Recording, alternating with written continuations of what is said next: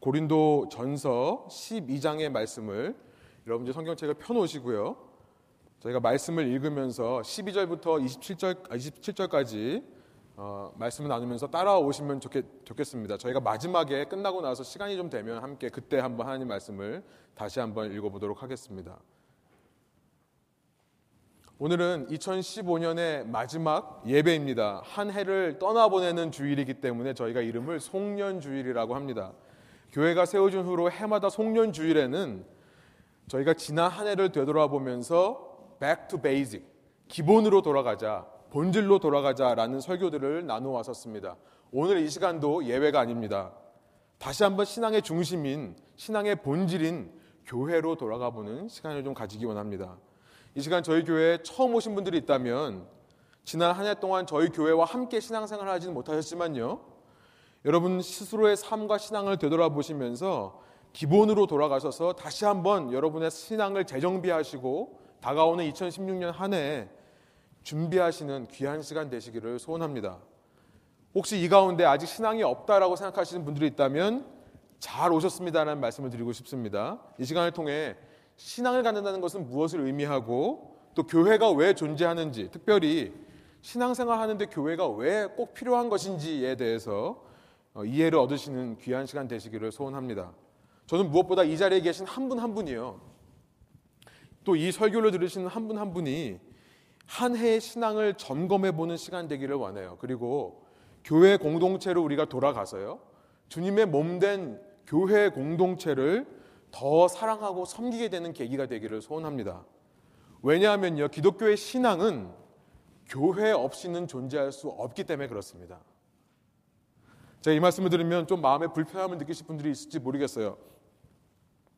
교회를 다녔지만 교회에서 만나는 사람들의 그 인간적인 모습에 한계와 실망을 느끼시는 분들이 있죠. 목회자에게 실망하고요, 교회 지도자들에게 실망한 모습들이 있습니다. 교회에서도 정치적으로 당을 나눠서 서로 분열하고 싸우는 모습에 실망한 사람들이 참 많다는 것을 제가 압니다. 그렇기에 교회에 소속되라, 교회 공동체를 사랑하라 라는 말이 마음의 부담이 될 수 있다는 것 압니다. 저 역시 한때는 그런 마음이 제 속에 있었어요. 또 어떤 분들은 교회의 필요성에 대해서 느끼지는 못하시는 분들도 있을지 모르겠습니다. 요즘 시대는 스마트폰만 열면요, 다양한 앱으로 하나님의 말씀을 묵상하고 읽을 수 있죠. 인터넷만 연결되면요, 정말 좋은 말씀들을 얼마든지 들을 수 있습니다. 또 여러 강의들도 들을 수 있고, 심지어는 예배 실황까지도 동영상으로 찍어서 올라오는 사이트들이 참 많이 있습니다. 복음이 이렇게 빠르게 퍼지고 전달될 수 있는 기반이 닦여있는 시대인데요, 그러한 시대적인 기반을 이용해서 더 뜨겁게 자기의 신앙을 성숙시키지 않고요, 이런 시대의 좋은 기회들을 이용해서 복음을 전하는 데 사용하지 않고요, 오히려 신앙인들이라고 하면서 이 시대의 흐름에 휩쓸려 함께 떠나려 나아가고 있는 그런 모습들을 보는 것 같습니다. 예수님을 믿는다 하면서요, 예수님의 몸된 교회의 공동체와 함께 신앙생활하는 것을 싫어해요. 그저 혼자 예배드리고 혼자 예수님 믿는 사람들이 많아지는 시대입니다. 그렇기에 교회에 소속되는 거 꼭 필요한 것이 아니라 느낄 수 있습니다. 그러나 저는 이 시간에 이런 분들을 비판하려고 하는 것이 아닙니다. 교회에 소속되는 것이 부담되거나 불필요한 것이라고 느끼는 분들이 있다면 그것은 그들의 책임이라기보다 이미 교회에 소속된 저희들의 책임이라 생각하기 때문에 그렇습니다. 교회에서 사역하는 저 같은 사람들의 책임이라 생각하는 것입니다. 교인이라면서 교회에 등록해서 다니긴 하지만 그저 주일 예배만 왔다 갔다 하며 참석할 뿐 한 몸을 이루지 못하는 사람들이 교회 안에 있는 것입니다. 무슨 콘서트와 연극장에 구경 온 것처럼 예배에 와서 그렇게 감상하고는 가지만, 무슨 피트니스 짐 끊는 것처럼, 무슨 사교 클럽에 가입하는 것처럼 내가 내킬 때 원할 때 왔다 갔다 하지만요, 참된 교제와 신앙의 성숙이 일어나지 않는 교인들이 있다는 거예요. 교회를 다니지만 교회가 되지 못하는 사람들이 늘어나고 있는 시대입니다. 제가 이 말씀 드리는 것은요, 교회 열심히 와서 교회 열심히 봉사하라는 말씀을 드리는 게 아니에요. 우리가 한 몸이 되어서 함께 신앙생활하며 함께 성장하자는 말씀을 드리는 것입니다. 한 몸이 되지 못하면요, 그 한 몸 되지 못한 상태로 교회에서 봉사하는 것은 오히려 득보다는 해가 되는 경우를 많이 봅니다. 지도자의 위치란 어떤 일을 이루어내는 위치가 아니라 한 몸 되도록 이끄는 자리가 지도자의 자리인 줄 믿습니다. 그런데 지도자의 자리에서 그렇게 하기 위해 가장 먼저 지도자가 먼저 낮은 자리에서 섬겨야 되는데요, 한 몸이 되는 것에 대한 이해가 없다 보니까 회사에서 하듯이, 세상에서 하듯이 강요하고 지시하고 명령하는 모습들이 있는 것입니다. 직분을 하나님께로부터 받은 책임이라고 인식하기보다는 조직사회에서의 권위로 이해하려는 경향이 있다는 거예요.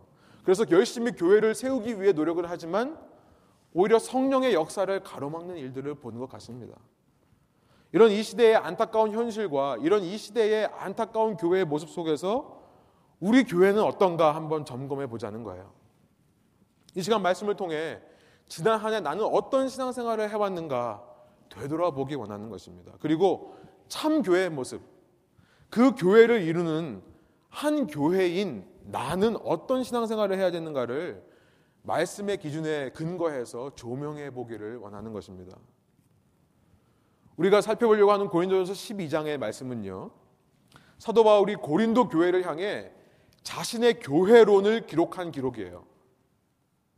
이것은 사도 바울의 교회론, 자신이 교회를 바라보는 관점을 기록한 서신입니다. 그런데 이것은 바울 개인의 의견이 아니에요. 성령께서 사도 바울에게 주신 말씀이고, 그래서 성령께서 생각하시는, 성령께서 말씀하시는 교회의 모습에 대한 기록을 하는 것이 오늘 본문입니다. 앞서 고린도전서 12장 3절에 보면요, 사도 바울은 이런 고백을 해요. 누구든지 성령으로 아니하고는 예수 그리스도를 주라고 고백할 수 없다라고 합니다. 다른 말로 말하면 예수 그리스도를 머리라고 고백할 수 없다라는 말을 하는 거예요. 성령으로 아니하고는. 그렇게 성령 안에서 예수님을 주로, 예수님을 머리로 고백하는 사람을 하나로 묶는 것이 성령께서 우리에게 행하시는 일이라는 것을 오늘 본문 12절과 13절을 통해 말씀하십니다. 우리 한번 한 목소리로 12절 13절 한번 읽어볼까요? 몸은 하나인데 많은 지체가 있고 몸의 지체가 많으나 한 몸인과 같이 그리스도도 그러하니라.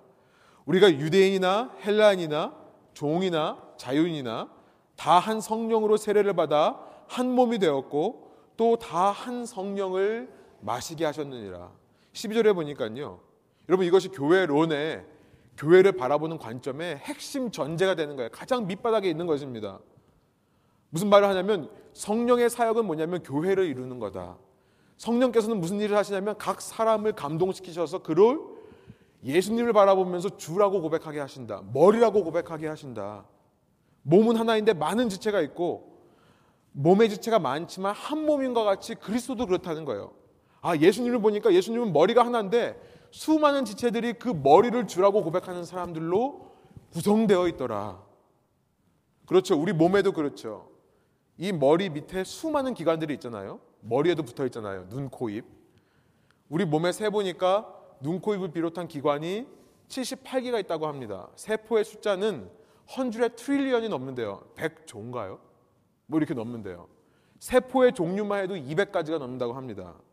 이렇게 다양한 사람들을 한데 묶는 것이 13절에 보니까 성령의 사역이라고 말씀하세요. 그렇죠. 성령으로 세례를 받은 사람들, 다른 말로 말해 성령 안에 푹 잠긴 사람들이라는 표현이에요. 물에 잠기듯이 성령 안에 푹 잠겨있는 사람, 또 물을 마시듯이 성령을 마신 사람들은 어떤 일이 벌어지냐면 유대인이나 헬라인이나 둘이 섞일 수 없는 사람들입니다. 그렇죠. 그런데 하나가 된다는 거예요. 종이나 자유인이나, 종이나 주인이나, 그 뜻이에요.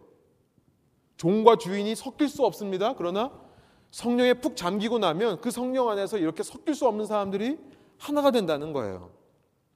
여러분, 첫 번째, 이 말씀을 통해 우리 신앙에 반드시 적용해야 되는 것이 하나 있습니다.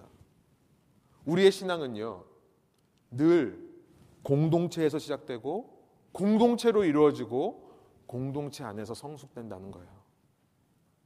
여러분, 신앙은요, 공동체로 시작되는 것입니다. 왜냐하면 지금 우리가 살펴본 대로 성령께서 하시는 일이 그거라는 거예요. 내 안에 성령이 있다면 마치 자석이 이끌려가듯이 내가 그 성령 안에서 다른 사람에게 이끌려서 한 몸이 될 수밖에 없다는 것을 말씀하고 있습니다. 여러분, 신앙이란 표현되지를 않으면요, 머릿속에 있는 개념일 뿐이에요. 여러분, 개념을 가지고 신앙이 있다고 말하지 않습니다. 신앙은 항상 표현되어야 되는 거예요. 물론 먼저는 하나님을 향해 내 신앙이 표현되어야 되겠죠. 하나님께 사랑합니다라는 고백이 나오는 것, 우리가 지금 이렇게 찬양하는 것, 예배에서 찬양하는 것, 내 개인적인 신앙의 훈련, 말씀 읽고 묵상하고 기도하는 거 왜 합니까? 하나님께 내 신앙을 표현하는 거예요. 그렇죠? 내가 기도하고 금식하고 구제, 헌금하는 이유가 뭡니까? 그 하나님께 내 신앙을 표현하는 거예요. 그러나 동시에 하나님 사랑이 이웃 사랑과 같다고 말씀하세요. 이웃을 향해 내 신앙을 표현하는 것이 반드시 있어야만 되는 것입니다. 그래야만 신앙이 있는 것이고, 그래야만 신앙이 성숙되는 거예요. 여러분, 지난 시간이라고 하니까 지난 주일이 아니라 지난 크리스마스 예배, 여러분 앞으로는 크리스마스 예배 꼭 많이 나오시기 바랍니다. 이건 제 의견이에요. 하나님의 말씀은 아니고요. 여러분 나오시기 바라요. 여러분, 크리스마스 때 제가 말씀 나눴지만 영광이라는 것을 말씀드렸어요. 여러분, 대인관계에서 내 성품으로만 그 사람을 대하면요, 나밖에 드러나지 않습니다. 나밖에 영광이 안 돼요. 여러분, 나의 영광만으로는 신앙이 성숙될까요? 안 될까요? 성숙되지 않습니다. 신앙이 나타나지를 않아요.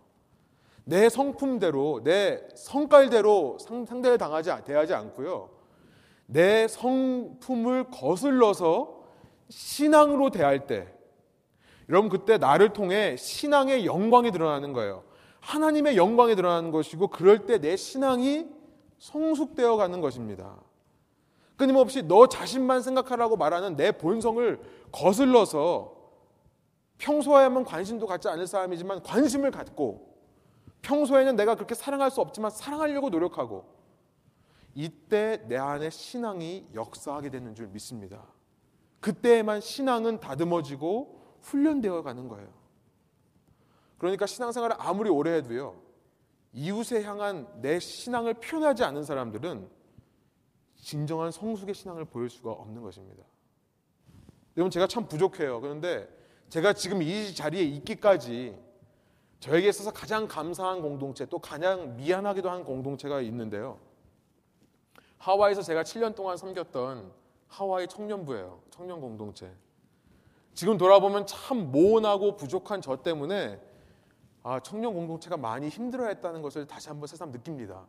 저 때문에 운 자매들이 참 많아요. 우리 처형도 여기 있지만 처형도 그때 저 때문에 아마 울었던 것 같아요.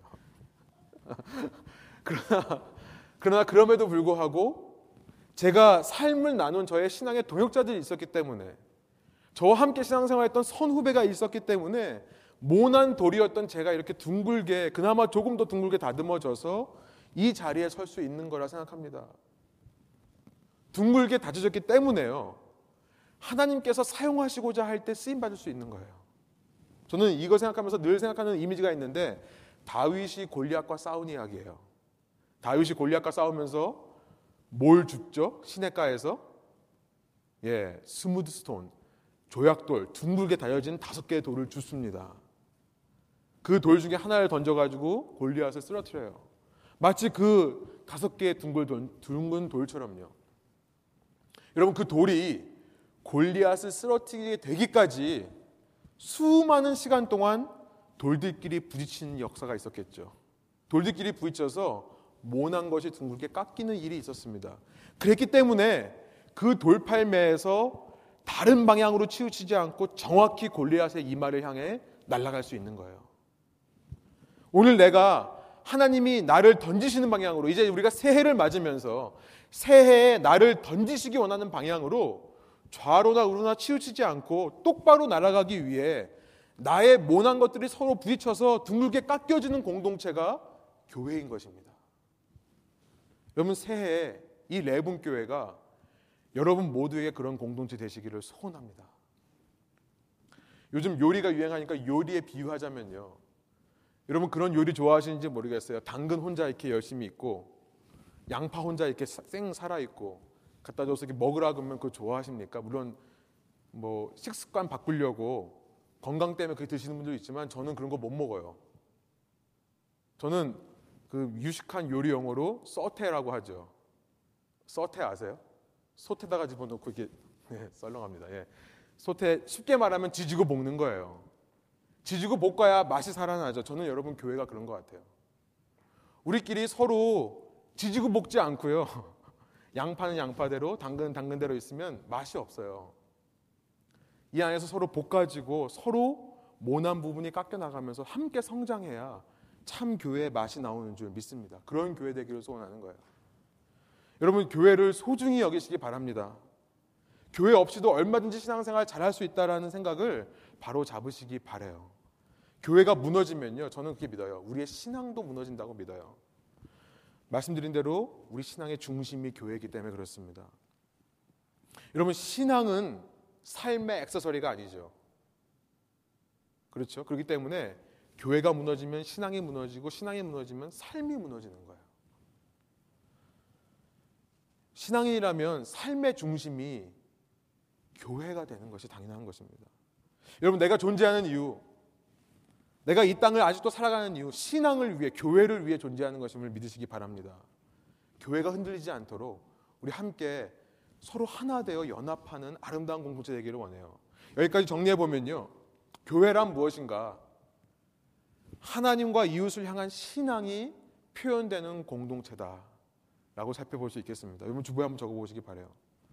이렇게 공동체에 대한 신앙에 대해 말씀하신 바울은요, 그러나 이렇게 하나로 연합되는 일은요, 우리가 성령 안에서 서로에게 신앙을 표현하며 하나님과 이웃의 신앙을 표현하며 한 공동체가 되는 이 아름다운 교회는요, 결코 단일화를 말하는 것이 아님을 두 가지 예를 들어서 14절부터 25절까지 말하고 있어요. 이렇게 우리가 연합을 이루기 위해서는, 다음 슬라이드 보여주세요, 단일화가 필요한 것이 아니라는 말씀을 하는 거예요. 여러분 연합과 단일화, 유니티와 유니포머티는 전혀 다른 말입니다. 여러분 대기업에 취직하면 사원 교육을 시키죠. 회사의 기업 정신과 회사의 철학을 신입사원들에게 주입시키는 겁니다. 쉽게 말하면요, 대기업이 추구하는 것은 뭐냐면 단일화를 시키는 거예요. 그래서 지금까지 해오던 것을 새로 들어온 사람들이 앞으로 이어서 잘할 수 있게 똑같은 생각을 만들고 똑같은 행동과 똑같은 결과를 나오게 하도록 단일화의 과정을 거치게 합니다. 여러분 그러고는 맨 마지막 날, 연수 맨 마지막 날 뭐 하냐면 똑같은 옷을 입히고 똑같은 모자를 씌워서 같이 단체 사진을 찍죠. 여러분 그런 같은 모양을 한다고 하나가 되는 것입니까? 아니요. 바울은 분명하게 얘기해요. 우리 14절 한번 한 목소리 읽어볼까요? 몸은 한 지체뿐만 아니요 여럿이니. 시간 관계상 15절 16절 건너뛰고요, 17절 한번 읽어볼게요. 만일 온 몸이 눈이면 듣는 곳은 어디며, 온 몸이 듣는 곳이면 냄새 맡는 곳은 어디냐. 19절 20절 만일 다 한 지체뿐이면 몸은 어디 있느냐. 이제 지체는 많으나 몸은 하나라. 모두가 똑같으면 하나가 될 수 없다는 말씀을 하는 거예요. 유니포머티를 가지면 유니티가 안 된다는 거예요. 왜냐면요, 몸이 사라지기 때문에 그렇습니다. 그렇죠. 우리 몸에는 눈이 두 개만 있어야 돼요. 온 몸이 다 눈으로 덮여있다 생각해 보세요. 그게 인간입니까? 괴물이죠. 그 눈에게 피를 공급해서 볼 수 있게 하는 심장이 없다고 생각해 보세요. 그 눈을 보호하는 눈꺼풀과 눈썹이 없다고 생각해 보세요. 그 눈은요 곧 시력을 잃어버릴 거예요. 그냥 괴물이 아니라 죽은 괴물이 될 거란 말씀입니다. 다른 말로 말하면 쓰레기가 되는 거예요. 여러분 두 번째, 이 말씀을 통해 우리가 교회에 대해 깨닫는 것은 뭐냐면, 우리가 그리스도 안에서 한 몸을 이루는 근거는 획일화가 아니다, 나와 똑같은 사람, 나와 맞는 사람이 있기 때문이 아니라는 거예요. 오히려 그 반대입니다. 다양성이 있기 때문에 하나가 될 수 있다는 거예요. 나와 다른 사람이 있기 때문에 하나가 될 수 있다는 사실을 우리는 깨닫는 것입니다. 여러분 참된 연합이란 오직 다양함을 추구할 때만 얻어지고 다양함을 추구할 때만 이룰 수 있는 것이라는 것을 우리가 기억하기 원합니다. 연합이라는 것은 다양성이라는 토양 위에서 자라는 나무와 같습니다. 그렇게 기억하시길 바라요. 한 몸을 이루려고 하는데 좀 나와 같은 생각 가진 사람이었으면 좋겠다, 저 사람은 나와 왜 이렇게 다를까, 왜 하나님은 하필이면 저 사람을 우리 교회로 이끌으셔서 우리와 함께 한 몸을 이루게 하실까? 바로 다양성 때문이라는 거예요. 나와 다르기 때문에 그 사람을 인도했다는 거죠.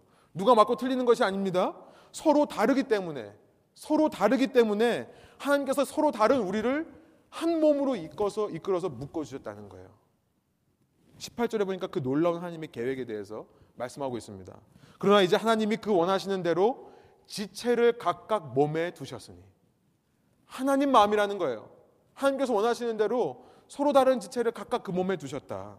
여러분, 그러니까 우리가 교회를 이루면서 다시 본질로 돌아와서, 다시 back to basic, 기본으로 돌아와서 우리가 교회를 이루기 위해, 하나로 다 되기 위해 버려야 되는 생각이 있다는 것을 알게 됩니다.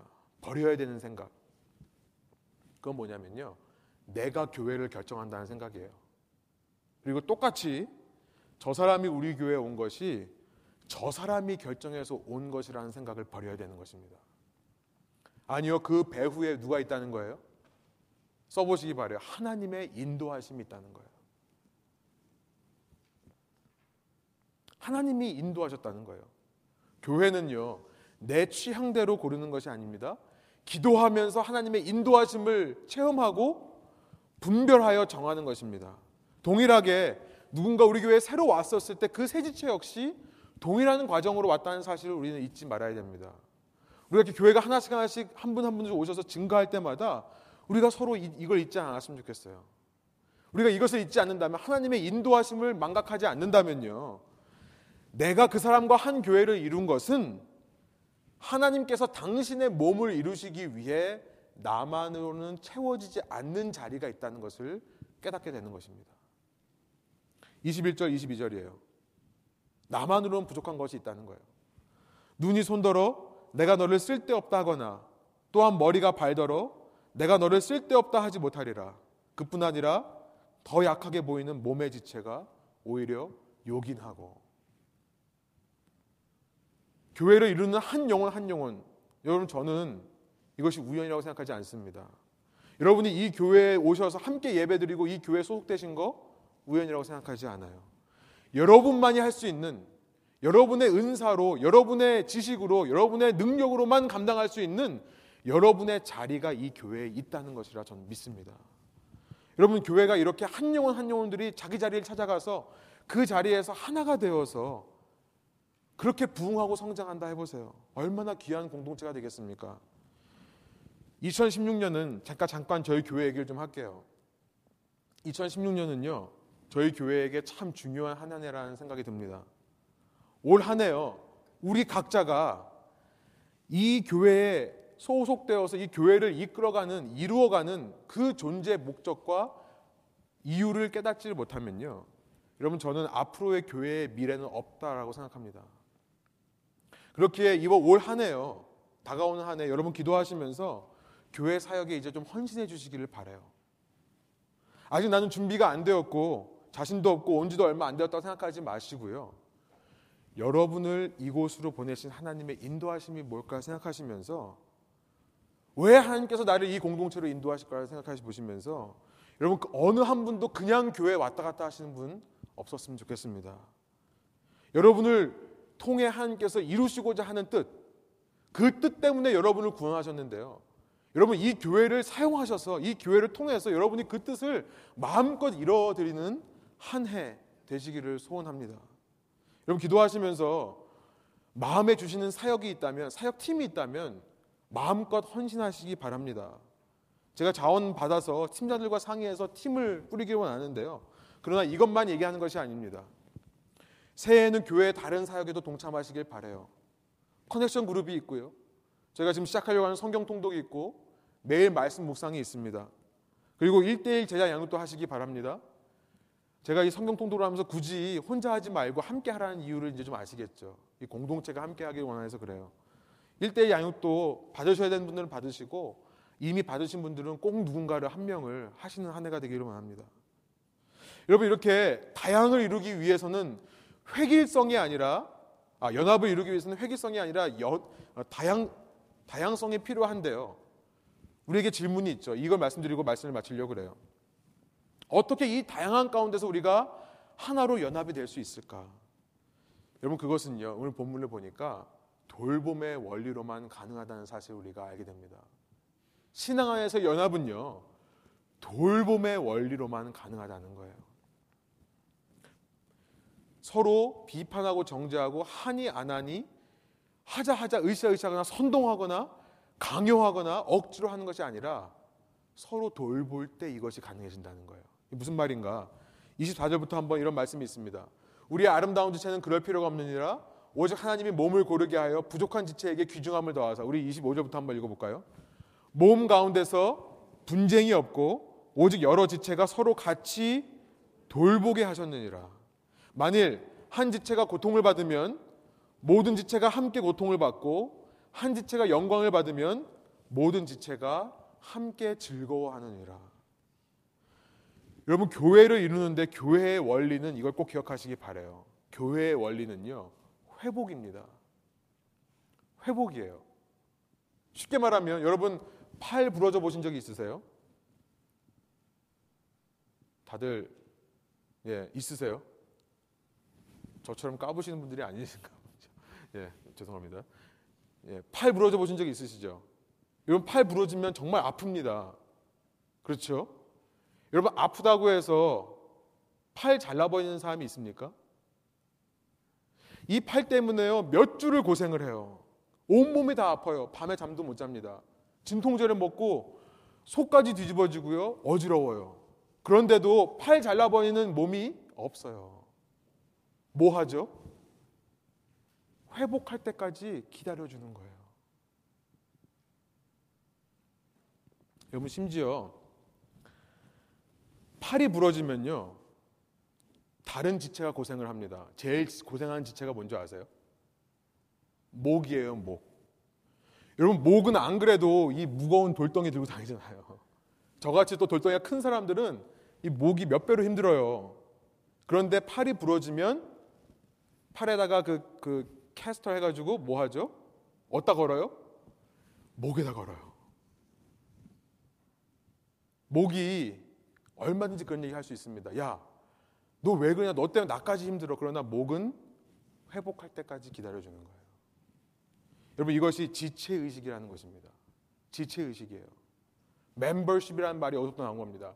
우리가 한 멤버라는 사실이 있지 않는 거예요. 26절 말씀처럼 한 지체가 고통을 받으면요, 다른 지체가 함께 고통을 받는 거고요, 한 지체가 영광을 받으면 다른 모든 지체가 함께 기뻐하는 것, 동고동락하는 것이 지체의식입니다. 질문이 있어요. 어떻게 지체의식을 가질 수 있을까요? 어떻게 그렇게 할 수 있을까요? 어떻게 내가 목인데 저 사람을 이렇게 참아주고 기다려줄 수 있을까요? 내 입에서는 지금이라도 당장 야, 좀 고쳐라, 바꿔줘라, 비판하고 정죄하는 말을 쏟아내고 싶지만 어떻게 참고 회복될 때까지 기다릴 수 있을까요? 이 오늘 설교의 포인트예요. 27절입니다. 너희는 그리스도의 몸이요 지체의 각부분이라. 다시 한번 한 목소리 읽어볼까요? 너희는 그리스도의 몸이요 지체의 각부분이라. 저는 사도 바울이요, 이 모든 얘기를 끝내면서 여기다가 뭐라고 얘기한 것처럼, 뭐라고 말씀하신 것처럼 들리냐면 이걸 까먹지 말라는 거예요. 너희는 그리스도의 몸이라는 사실. 여러분, 어떻게 지체의식을 가질 수 있습니까? 저는 이 말씀을 통해 이것을 묵상했습니다. 지체의식은요, 내가 노력해서 되는 게 아니라 오직 머리를 생각할 때 가능하다는 거예요. 머리를 생각할 때 가능하다는 것입니다. 각 지체가 나만 생각하면요, 팔 잘라버리고 싶어요. 그러나 머리를 생각하는 거예요. 그리스도를 생각할 때, 모든 지체들의 머리이신 그리스도를 바라볼 때 상대방을 향해 지체의식을 품을 수 있는 것입니다. 내가 이 말을 하면 저 사람이 아파하겠지라고 생각해서 그 말을 안 하는 게 아니라요, 그것은 내 영광이에요. 다시 말씀드리지만 내 성품으로 할 수 있는 일입니다. 그게 아니라요, 그 생각을 하기 전에 먼저 내가 이 말을 하면 누구보다 먼저 예수께서 아파하신다는 생각을 아는 거죠. 누구보다 먼저 머리 대신 주님께서 먼저 아파하신다는 생각을 아는 것입니다. 팔을 잘라버리면요, 한 지체의 고통이 어떻게 내 고통처럼 느껴질 수 있겠습니까? 그 지체 때문에 아파하시는 예수님을 먼저 생각하라는 거예요. 그러면요, 품을 수 없는 사람도 품어지는 것입니다. 내가 사랑이 전혀 느껴지지 않은 사람도 그러다 보면 사랑이 생겨나요. 왜? 예수님을 진정으로 내가 사랑하는 마음이 있기 때문에 그래요. 여러분, 그래서 참 신앙은 오직 공동체에서만 드러나는 거예요. 내가 예수님을 도대체 얼마만큼 사랑하는가가 이 공동체를 통해 드러나는 것입니다. 23절 24절에 보니까 이런 말씀이 있어요. 우리가 몸에 덜 귀히 여기는 그것들을 더욱 귀한 것들로 입혀주며 우리의 아름답지 못한 지체는 더욱 아름다운 것을 얻느니라. 그런즉 우리의 아름다운 지체는 그럴 필요가 없느니라. 이게 무슨 말이냐면요, 우리 몸에 덜 귀하게 여기는 것들을 더 귀하게 여겨준다는 거예요. 우리가요. 그렇죠, 여러분. 상처가 나면 사실은 이것은 몸을 힘들게 하는 상처입니다. 그러나 어떻게든지 싸매주죠. 모든 관심과 모든 노력을 집중해주죠. 거기다가 그 얘기를 하는 거예요. 아름답지 못한 지체는요, 더 아름답게 섬겨준다는 거예요. 아름답지 못한 지체라는 것을 신학자들은 생식기로 이해합니다. 여러분, 생식기는 그 존재 자체만으로도 사실 부끄러운 거예요. 수치스러운 부분입니다. 그러나 그런 부분일수록 더 가려주죠. 더 보호해주는 것입니다. 이것이 지체의식이라는 거예요. 어떻게 이게 가능하냐는 겁니까? 머리를 생각하기 때문에, 나보다 머리를 생각하기 때문에. 여러분, 예수님을 사랑하되 이 정도로 사랑하지 않는다면요, 실은 예수님을 사랑한다면서 내 자신을 사랑하고 있는 것인 줄 깨달으시기 바랍니다. 저는 그 말씀을 드리고 싶어요. 이 정도로 예수님을 사랑하지 않으면 예수님을 사랑한다고는 하지만 내 자신을 사랑하며 교회에 왔다 갔다 하는 거예요. 그래서 참 신앙은 교회 공동체에서만 발견될 수 있는 것임을 믿으시기 바랍니다. 말씀을 정리해 볼게요. 세상이 어둡다고 합니다. 교회의 중요성이 날로만 쇠퇴해져가는, 날마다 교회의 빛이 바래지는 시대에 살고 있는 것 같습니다. 여러분, 이때 우리는요, 이 레분교회를 이루시는 한 분 한 분 성도님들은요, 교회에 대한 꿈과 소망을 잃지 않으시기 바랍니다. 교회에 대한 꿈을 꾸시기 바래요. 교회만이 세상의 소망인 것을 믿으시기 바랍니다. 예수를 믿는다는 것은 그리스도 안에서 한 몸이 된다는 것을 기억하세요. 우리로 하여금 그리스도를 주라 고백하게 하신 성령은요, 반드시 우리를 분열이 아니라 연합으로 한 몸으로 이끄시는 영임을 기억하시기 바랍니다. 그래서 그 성령 안에서 서로 다양함을 인정하는 저희의 모임이 되길 원합니다. 다른 것이 틀린 것이 아니고 다르기 때문에 하나님께서 우리를 한데 묶어서 한 몸을 이루게 했다는 사실을, 그 인도하심을 믿으면서요, 서로 보완하고 서로 돕기 위해, 서로 돌보기 위해 우리가 존재한다는 사실을 깨닫길 원해요. 그래서 그 회복의 원리가 충만한 교회를 이루는 저희 한 사람 한 사람 되길 원합니다. 여러분, 이 모든 일은요, 오직 머리 대신 그리스도만을 생각할 때 우리가 소유할 수 있는 지체의식인 줄 믿으시기 바랍니다. 2016년, 이제는 더 이상 내 한 개인의 신앙만, 우리 가정의 신앙만 생각하지 말고요, 그런 어린아이 같은 모습을 벗고 이제 하나님의 왕국 공동체, 이 교회 공동체를 이 땅의 누룩과 같이 레분처럼 확장시켜 나가는 저희의 성숙한 교회 되기를 간절히 소원하며 말씀을 전합니다. 함께 기도하시겠습니다.